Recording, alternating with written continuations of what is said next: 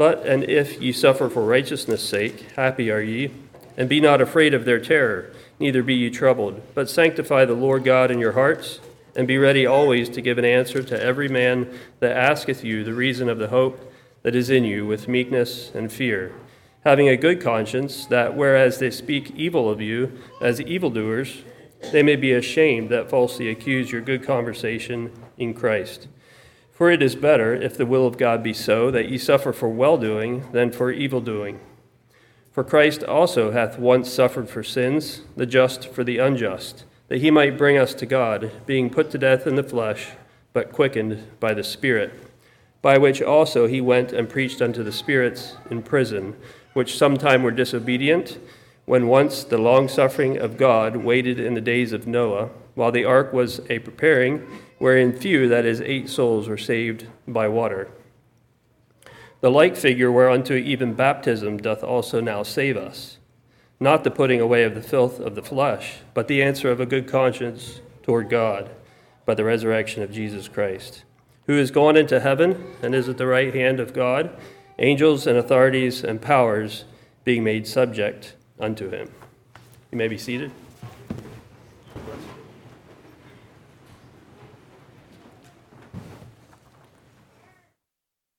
Be here this morning.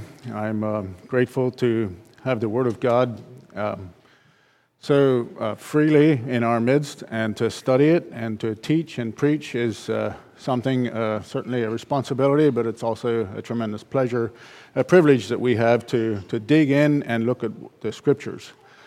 I have been uh, working my way through the book of First Peter in a series of sermons here uh, at Weavertown the last while and we find ourselves in 1 Peter 3 this morning with the text that was read. And I am always uh, continue to be amazed at the amount of um, subjects, the, the depth of the material, and um, consider myself, um, yeah, a little surprised at how, how difficult it is for me to completely grasp what Peter and God is bringing to our attention.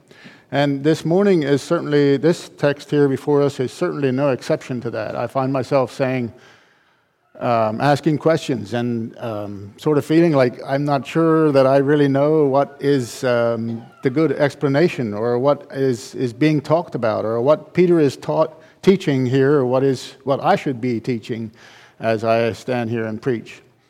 So um, I feel like I have a lot of material here this morning. I won't be able to cover all of it, and um, I assume that you are aware as well that um, part of my goal as a preacher is to stimulate thought so that you can dig in on your own. And um, I, my hope and prayer is that you would be stimulated to do that, and not only um, in your private conversations, but also um,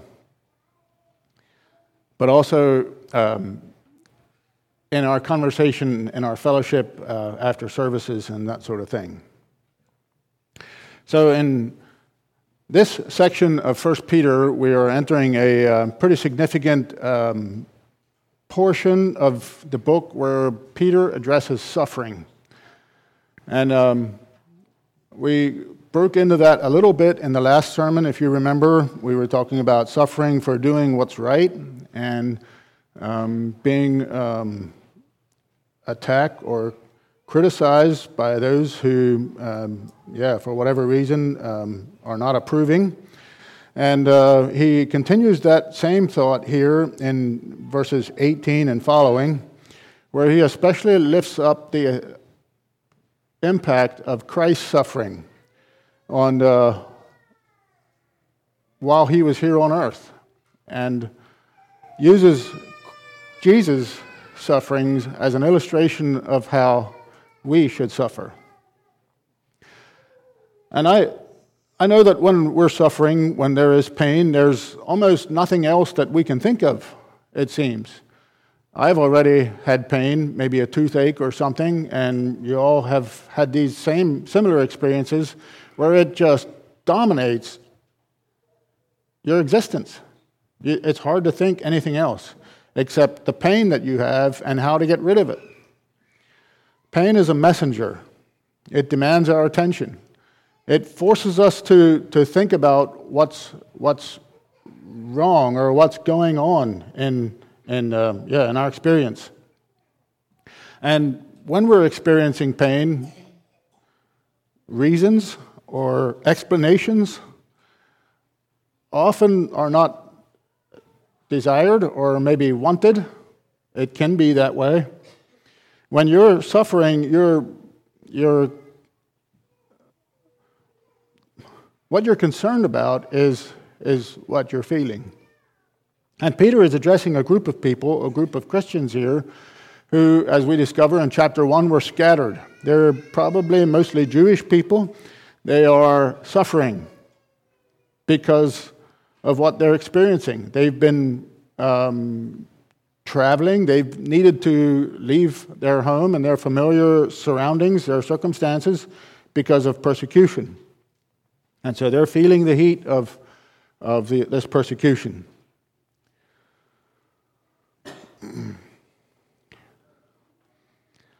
Now, like I said previously, there are passages in the Bible that I don't get quite as excited about teaching or preaching about. Number one is if the passage is difficult to understand. Um, I find myself feeling like, man, let's choose something else. Or if, uh, and this passage actually ranks pretty, uh, rates pretty high in that, in that uh, category. And then if, if the passage or the text that promises suffering, I find myself sort of drawing back and maybe looking for something else to teach or preach about. But both of these are incorporated here in this text. Both of these um, things come up here in the text. So let's break in here, and uh, I'll, try to take, um, keep things moving here, and hopefully try to explain things in a way or preach here today in a way that will leave you inspired and encouraged. I think one of my primary goals is to focus on Jesus Christ, which this passage does so very well. It talks about Jesus' suffering and his journey and the plan of, of God for us and for all Christians, for all people, for all time. Christ also suffered.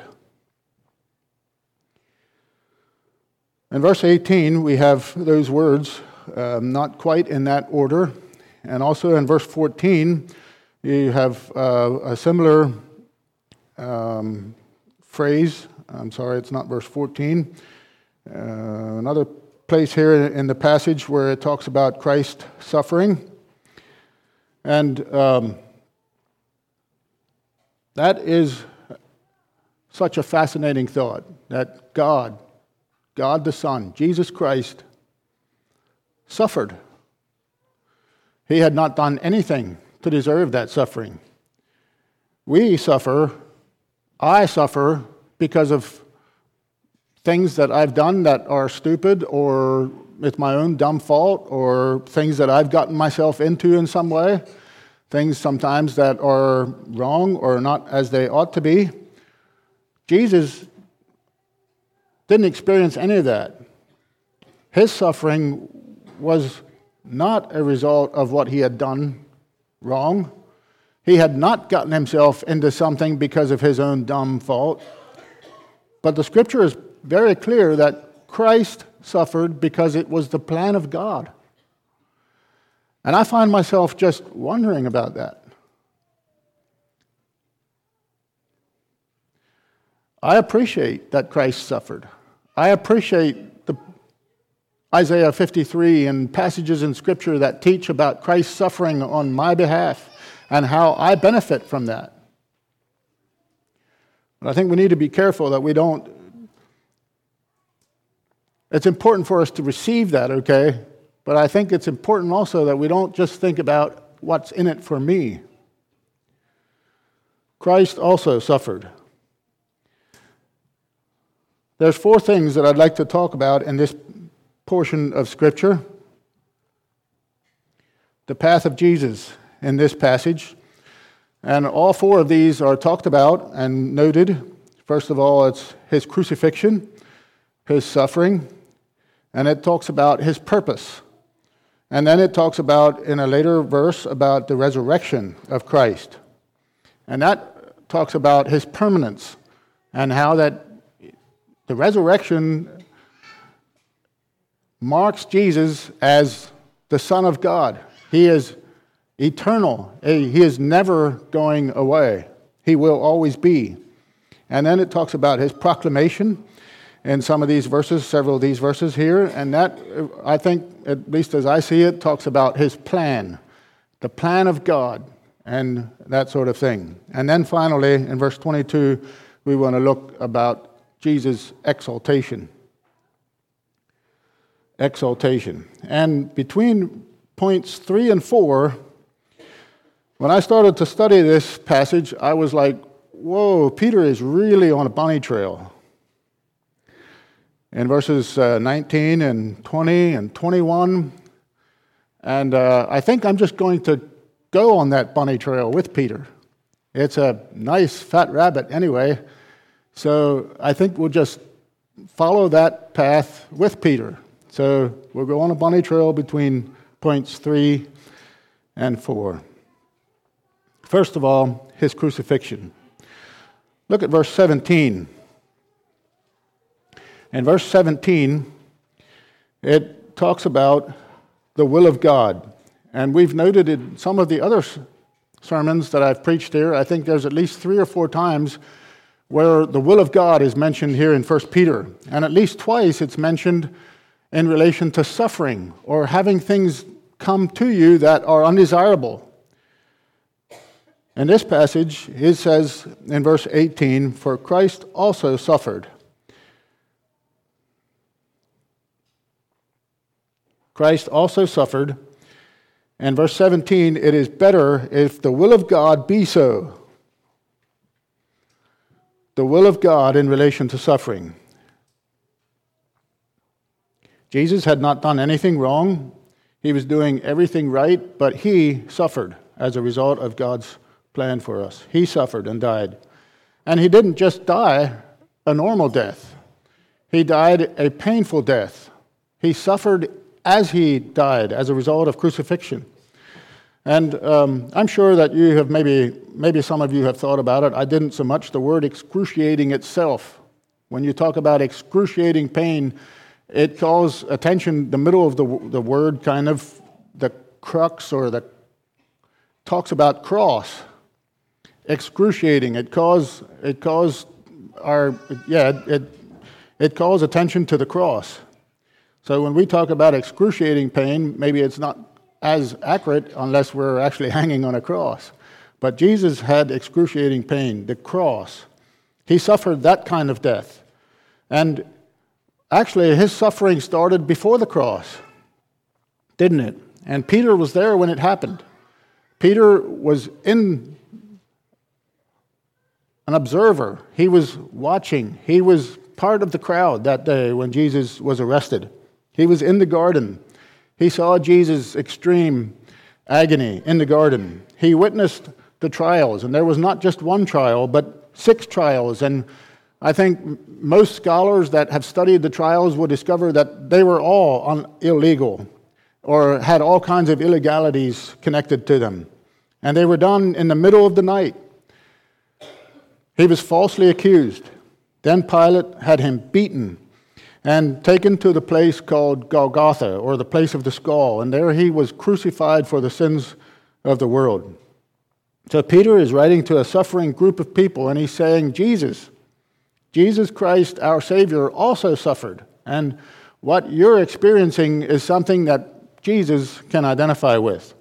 And I want to especially call attention to the fact that it mentions that he was put to death in the flesh. He suffered in his body. That means that he physically died. He was put to death in the flesh. Physically, he died. He was actually crucified. And, you know, as much as we suffer in our lives, as much as we have going on at any one point in our, in our lives, I doubt any of us will ever suffer like Jesus suffered. I doubt most of us will probably never experience anything close to what Jesus experienced. There's people throughout the world that have, perhaps, or will, but chances are most of us will not experience those kinds of things. Life can get bad, life is trying, or there's pain in our lives because of relationships or whatever. But most of us never suffer like this. The writer of Hebrews puts it this way He says, In your struggle against sin, you have not yet resisted unto blood. In other words, most of us have not yet resisted to that extent. And that's true to, in 2023. We haven't given our life like Jesus did. What good was Jesus suffering? What was Jesus what was the purpose of Jesus' sufferings? Well, the text actually tells us. In verse 18 it says that that he might bring us to God. That he might bring us to God. What was the purpose of Jesus' suffering? It was so that we could be brought to God.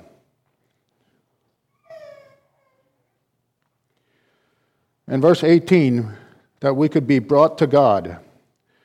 I find that so comforting. This is our way. Jesus' suffering is our way to come to God. It is the way that we can receive salvation. And it mentions in verse, uh, chapter 3, verse 14, which was part of the text for the last time, that if we suffer, we are happy or blessed as a result of that. The blessing of God can be upon us as a result of our suffering. Again, so amazing. I, I feel like I can't really explain that or make that really applicable to, to you or me for that matter. I know that it's true. I know that there are things that come into our lives. And as a result of that, there's growth, maturity that comes into our lives. But I find it um, sort of unsettling to think of that God brings suffering into our lives so that we can be drawn closer to Him.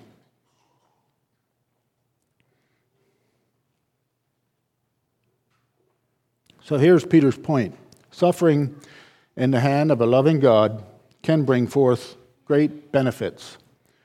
And the best example of that is to look at Jesus' crucifixion. Jesus' crucifixion. He died on a cross. He experienced crucifixion, but that led to something more. Even Jesus' own experience shows us that suffering has benefits, has purpose. Then we see the next part here in point two about the resurrection.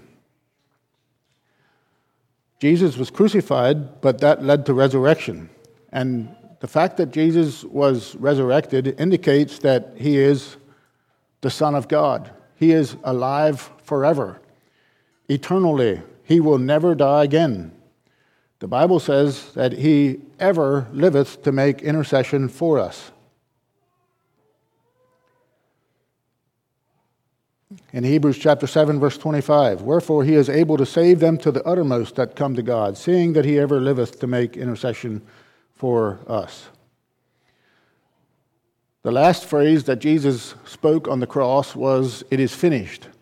And I'm sure that that means uh, more than um, just one thing but I think uh, I think that at least part of what Jesus was saying that his suffering was was nearly over. His suffering was over. His pain was just about over. All of the horrible things that he had experienced in the prior six to eight, 12 hours was over, just about over, and he died. He had been at the hands of men for all of these previous hours. They did to him whatever they wanted. They had arrested him, they yelled at him, they cursed at him, they beat him, and ultimately killed him. He was forsaken by his disciples. I think at least at minimum he felt like he was deserted by God. And all of that is about over. It is finished. He's going to die. But but he was raised. He was raised again.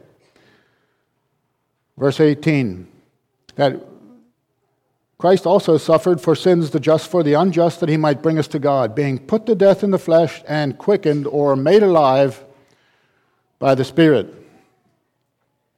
Paul puts it this way for I reckon, verse 18, Romans chapter 8, verse 18, he says, For I reckon that the sufferings of this present world are not worthy to be compared to the glory which shall be revealed in us. So there it is. He's going to die, he's going to be raised. The resurrection changed the playing field. We'll talk about that in a minute. There was something that went on in the spiritual realm. There was something final or something momentous that took place in the spiritual world. And the resurrection ensures, assures us that not only for Jesus, but for all of us, the Bible says that there is a hope of eternal life, permanence. In 2 Corinthians chapter 5, we also have teaching that how for us, what we're experiencing here on earth, on, on earth is temporary. It's, it's not permanent. So what the groanings and the things that we experience here on earth are going to disappear. If you're a believer, we can take a lot of solace in that. And I came across this quote, and I just take it for a quote that it is. It says that if you're a believer, the things that we're experiencing here on earth is the closest that you'll ever get to hell. It's the closest that you'll ever get to hell. And on the flip side, if you're an unbeliever, what we experience here on earth is the closest that we'll ever get to heaven. I think there's something I could learn from that. Our current suffering won't last. It is momentary if we're a believer. And compared to what's coming, compared to what is ahead of us as believers, you can't even really compare it. It's not a fair comparison at all. If you're a believer, it's all uphill from here. If you know Jesus Christ, there's a permanence. And it's so interesting to notice how the Bible wants to describe it. And when it talks about heaven, for example, the Bible describes our future often in negatives. I don't know if you've ever thought about that. It, it's, it's so difficult for John and anybody in the Bible who writes about heaven or the future they only notice what's absent. They talk about no tears, no more death, no sorrow, no crying, it, in, in the negative. It talks about what we won't be experiencing. There's no more death. There are no conditions that bring death, no more disease, no more hospitals, no more doctors, no more dentists. And I'm not saying if you're a doctor or a dentist that you won't get to heaven, but we won't need their services when we're in heaven. Nobody is going to need, bit, need to get treated. Well, Jesus' crucifixion shows purpose, his resurrection shows permanence. And then, thirdly,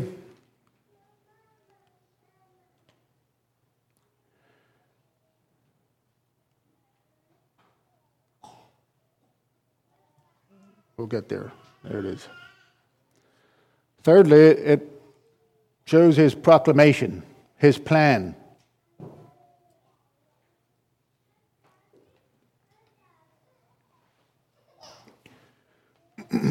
I called attention to the fact, uh, the phrase there in verse 18, where it says that Jesus died in the flesh. And that means that he physically died. But it goes on to say that he was made alive by the Spirit.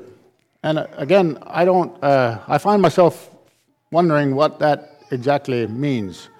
And the first thing that I thought of was probably it means that the work of the Holy Spirit was active in, in all of that time.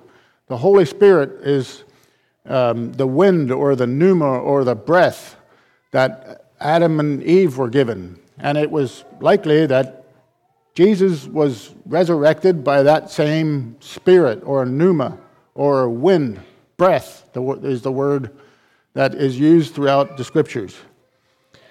But I, would like to suggest that, well, several of the other translations take it a little bit differently, and they say that it, well, let me just back up a little bit and say that in the Greek, there are not, um, there, there are not as many proper nouns. So when it talks about the Spirit, my understanding is that in the Greek, it is not capitalized. So it could be referring to Jesus' Spirit. While he was dead physically, he was very much alive spiritually, would be another way of saying it. And he talks about the proclamation here. The proclamation. It shows planning. And these are some very difficult verses. I, I don't know for sure what, what all is implied here. But the fact that Peter mentions this and does not give more details sort of makes me think that the audience had a better idea, a better understanding of what he was talking about, perhaps, than I do. And um, maybe there's something to be said about the Jewish thought in relation to all of this. I only dug into it very, very, uh, very briefly, but there does sort of seem to be a, a Jewish thought or a Jewish way of thinking here that perhaps his audience was more familiar with than, than we are in our um, American Western mindset. So Jesus was dead physically, but alive spiritually. And it says that well let me just let me just move on here. During the time between his death and resurrection there was a time of proclamation. It says that he preached. He preached. In verse 19 he went and preached to spirits in prison and again we have that word spirit. The spirits in prison. Who did he preach to? Well, the text gives us a little bit of indication who they were, who the spirits in prison are or were, and what they did to, to uh, receive that punishment. And the New Testament, uh, the word spirits, the word that's used here in 1 Peter 3:19, is always referred to angels or demons. It can be either good or bad uh, spirits. So, what we can receive from this passage is that during the time Jesus was Jesus' body was in the grave, he was his body was dead physically, but Jesus was alive in the spirit. He went to a place where spirits were held, perhaps good spirits and bad spirits. There are several other places in Scripture that talk about this. In Acts chapter 2, verse 27, it talks about um, how that Peter, again, interestingly, Peter, mentions in the sermon that Jesus went to Hades or hell. He uses the, the prophecy about Jesus or God not leaving his soul in hell, nor will you allow the Holy One to see corruption or something like that. It goes on. And Ephesians chapter 4, verse 8 to 10 talks about this. This seems like the same kind of teaching where after Jesus' death, he descended into the lower parts of the earth, it says in that passage, and declared, uh, um, brought captivity captive, or something like that, it says. Um, I should have that verse by, by memory. So, what are these spirits? Who are these spirits? Why are they in prison? Why are they incarcerated? What did they do to get there? Well, let me give you a couple of texts in addition to the ones that I already mentioned in Jude chapter 6 and also in 2 Peter chapter 2. You have again texts that give indication that there were spirits that were incarcerated.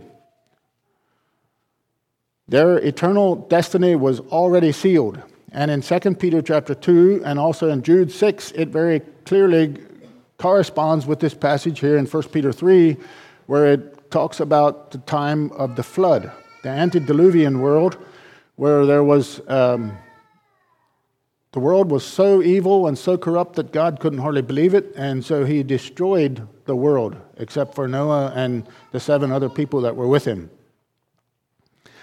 These passages talk about the, the pre flood era, the time of Noah. And again, Peter doesn't give us a lot of specifics. It doesn't tell us, tell us what they said or what Jesus said to them. But I'd like to think of this proclamation as a, um, a, a not so much to change their eternal destiny. I think their eternal destiny was already sealed but it was sort of a moment of victory for Jesus. The plan of salvation was eh, proclaimed to them. This is what they said would never happen. And Jesus presents himself as the Savior of the world, sort of an aha moment for Jesus, for the, pro- the, the program of God. These are powerful demons. They have the liberty to do incredible things that I feel like I can't really explain, according to Genesis chapter 6 and Jude 6 and 2 Peter 2. It's hard to understand what all what actually went down in those uh, yeah in that account. But God is more powerful than them. He's the victorious one. Notice that they are in prison, incarcerated by God. I think that's, that's powerful. God is the one who holds them, who holds the key. He's the one who has them incarcerated. Jesus went, he proclaimed, he preached. He preached to the spirits in prison. He preached something. There were words or a message that was given in some sort of way. The, the Greek word means that there was a proclamation or an announcement made. And again, I think it's sort of a victory celebration by Jesus. Perhaps when Jesus died on the cross, there was a party of sorts in hell where the spirits were aware of what was going on and they thought that it's God's son, we've killed him, it's over, we won. 1 Peter chapter 2 says that if the rulers of this world had known what was coming, they wouldn't have killed him. They would not have killed the Lord of glory, crucified the Lord of glory, I think it says in that passage. So perhaps by the time the crucifixion had rolled and around and things had, had uh, gone down, these demons thought that God had lost and they had won. Jesus did not only correct that, but he set himself up as, or he was set up by God as the victor. He presented himself to the demons in hell, the spirits that were incarcerated, as the winner. I heard about a man who was at a prayer meeting and he prayed that God would take the cobwebs out of his life. And uh, the person next to him started his prayer when the first man was finished, and he started to pray. He said, God, don't answer my brother's prayer. He said, Don't only clean the cobwebs out, he said, kill the spider. And I think it is something that we can see here in this passage. I thought it related. What Jesus basically announced to these spirits in prison that the spider was killed. The victory was won. And Satan does not have the grip and the power that he once did, at least as I see it. I think there was a transaction, perhaps even a legal transaction, that happened um, as a result of Jesus' death. All right, now let's get into the bunny trail. In verse 20 and 21,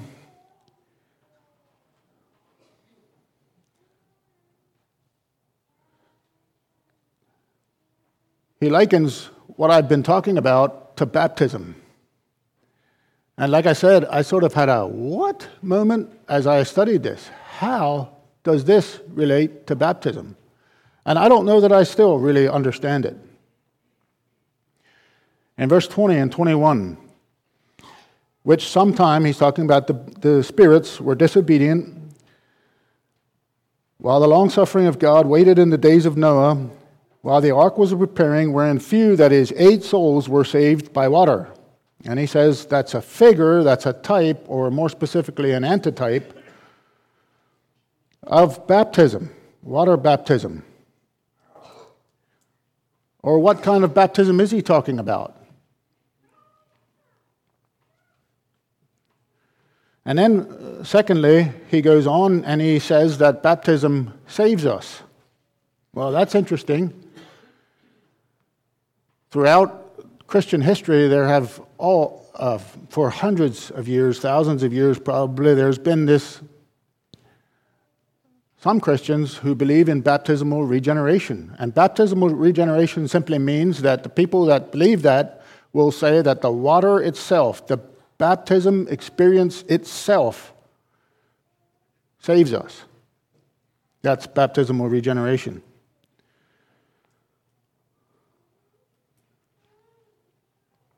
And some even cite 1 Peter 3, verse 21, for that belief system. The fascinating thing, to me at least, is that Peter says that it's like baptism. Noah was saved by water, but he was the only one that didn't get wet. Everybody else was baptized, immersed in the waters of the flood. I want to talk just a little bit more about that as, as I go along here. Three, three things that I'd like to point out pretty quickly here. Baptism relates to the past. It says that it's a type or a figure. And basically, what that means is that there's two corresponding events. There's two separate events that correspond to each other. An antitype, according to the Bible dictionary, is a person or thing that is foreshadowed or represented by a type or symbol. And that's especially as it relates to a past event relating to the present. So, baptism in this text says that it's like the flood, or it's like the things that connected to the flood, the events of the flood. So, baptism relates to the past. Baptism also recalls a principle.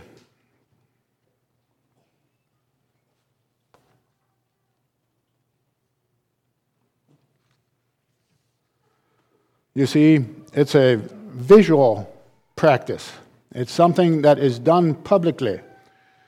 Um, where in water baptism, it's something that's done publicly that implies something invisible or something that has already transpired. Now, I want to um, just jog our minds here just real briefly, and that is the, the, the term baptism itself. Now, in our 21st century mindset, when we think of baptism, we tip, typically think of one thing. We think of water baptism, the event where believers will stand in the front of an assembly, they will give their testimony, water is applied, and they, that's baptism. The Greek word does not necessarily mean water baptism. In fact, the Greek itself, at least prior to Christian times, was just another word. It was a word that meant to, to dip or to dunk or to drown, to be brought under the power of something. It's the word baptizo. And it, it, it uh, implies that you are brought under the power of something. It doesn't necessarily mean a religious principle, practice, like it has come to be known since John the Baptist. The Bible uses it in several different ways, and I want to point that out to you. In first, um, In 1 Corinthians chapter 10, it talks about Israel being baptized as they pass through the dry land and the Red Sea. In Luke chapter 12, verse 50, Jesus makes a very interesting statement, and that's the text there where James and John came to Jesus and they said, We'd like to sit, or actually their mom came and said, We'd like for these boys to sit one on the left and one on the right.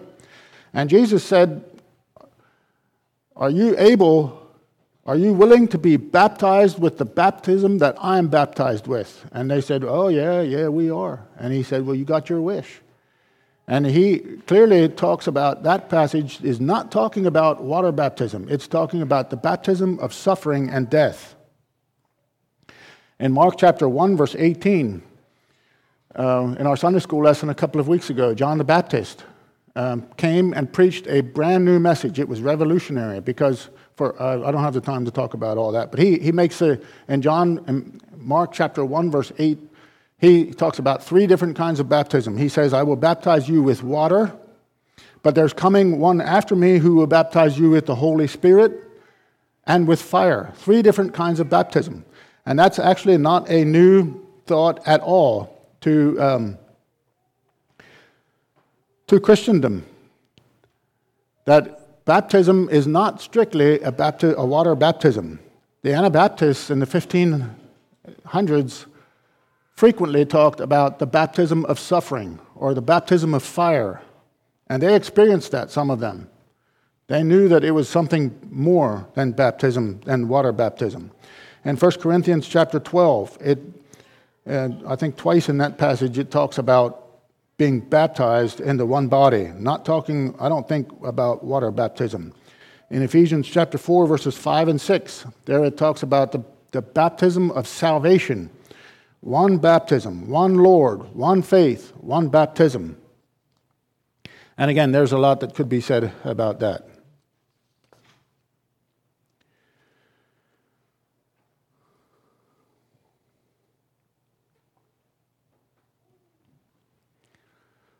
I'm just trying to decide how I should wrap this up here now. Um, let me just say this the, the people of Noah's time were immersed in the waters of baptism. They were baptized. It was a baptism of judgment for everybody except Noah and the people inside the, the, the ark. They escaped, the people inside the ark escaped the judgment by entering into the ark. They came under the power of the ark as a, as a type of salvation or a type of Jesus Christ. The people inside the ark, you could say, were immersed in life, they were immersed in salvation. And so, baptism, according to this passage, recalls a principle. Why should I be baptized? and I didn't talk about the fact that baptism also reveals power or authority.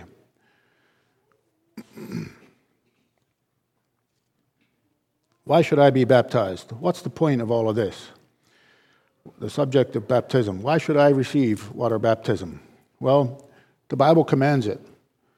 Throughout the New Testament, there are both Jesus and, the, and John the Baptist and the apostles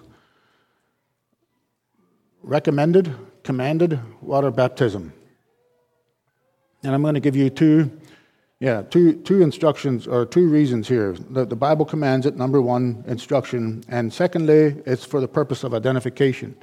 In Romans chapter 6, verse 14, verse 4, it says that like as Christ was raised, and again, that was, I was going to cover more of this on my point there about baptism being a sign of authority. Like as Christ was raised from the dead by the glory of the Father, even so we also should walk in newness of life. When Noah and, the, and his family walked into the ark, they were, they were done with the old. The old was gone. When they came out of the ark a year later, the old was gone. They didn't go back to the old. It was a new life that they experienced. And I think that there's something about that, according to Scripture. When we receive baptism, it's not just for instruction. We don't do it because only because the Bible says we should, but there is a, an identification that goes on, perhaps sort of a legal transaction, if you wish. We're identifying with Jesus' death, burial, and resurrection. The old is gone, the new has come. I want to close now by looking at the fourth point here in verse 22 of our text here in 1 Peter and that is Jesus' exaltation.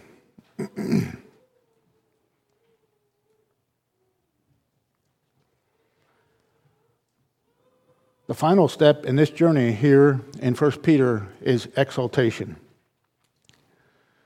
where it says Jesus is gone into heaven and is on the right hand of God. Angels and authorities and powers being made subject unto him. So Jesus had a crucifixion, he made a proclamation, he had a resurrection. But he left earth, he ascended into heaven. And the Bible makes it as clear as could be that he is at God's right hand. And the right hand is a sign of power. Sorry for you left handers. It's a sign of power and authority. It implies, it implies victory, it implies uh, exaltation. And that is the whole point, I think, of this passage.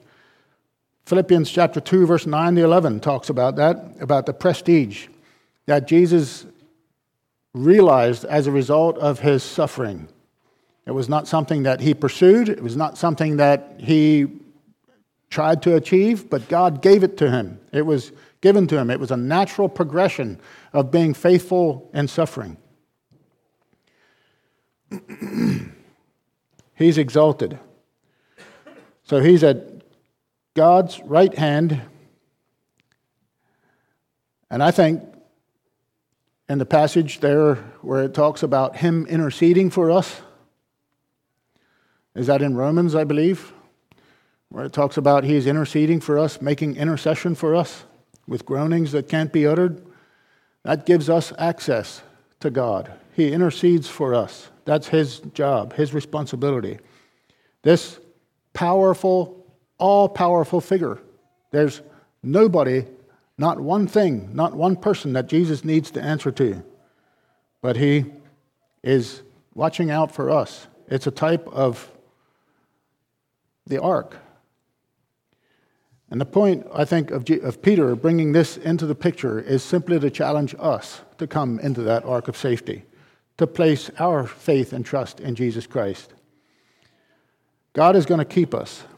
His, our future is under His watch and His care. There's nothing that's happening to you or around you that is outside of His care and keeping. I close with the words of Hebrews chapter 12, verse 2, where it says, Looking unto Jesus, the author and finisher of our faith, who for the joy that was set before him endured the cross, despising the shame, and is set down at the right hand of the throne of God. It's as if Jesus can look through the time and see out into the future, and he sees you, he sees us, he sees me, and he says, Father, it's worth it. I'm willing to suffer so that they can be brought into glory. And I think it should be a lesson for all of us. We can suffer because it prepares us for what the future, what God has for us in the future. If you are able, I invite you to kneel as we pray.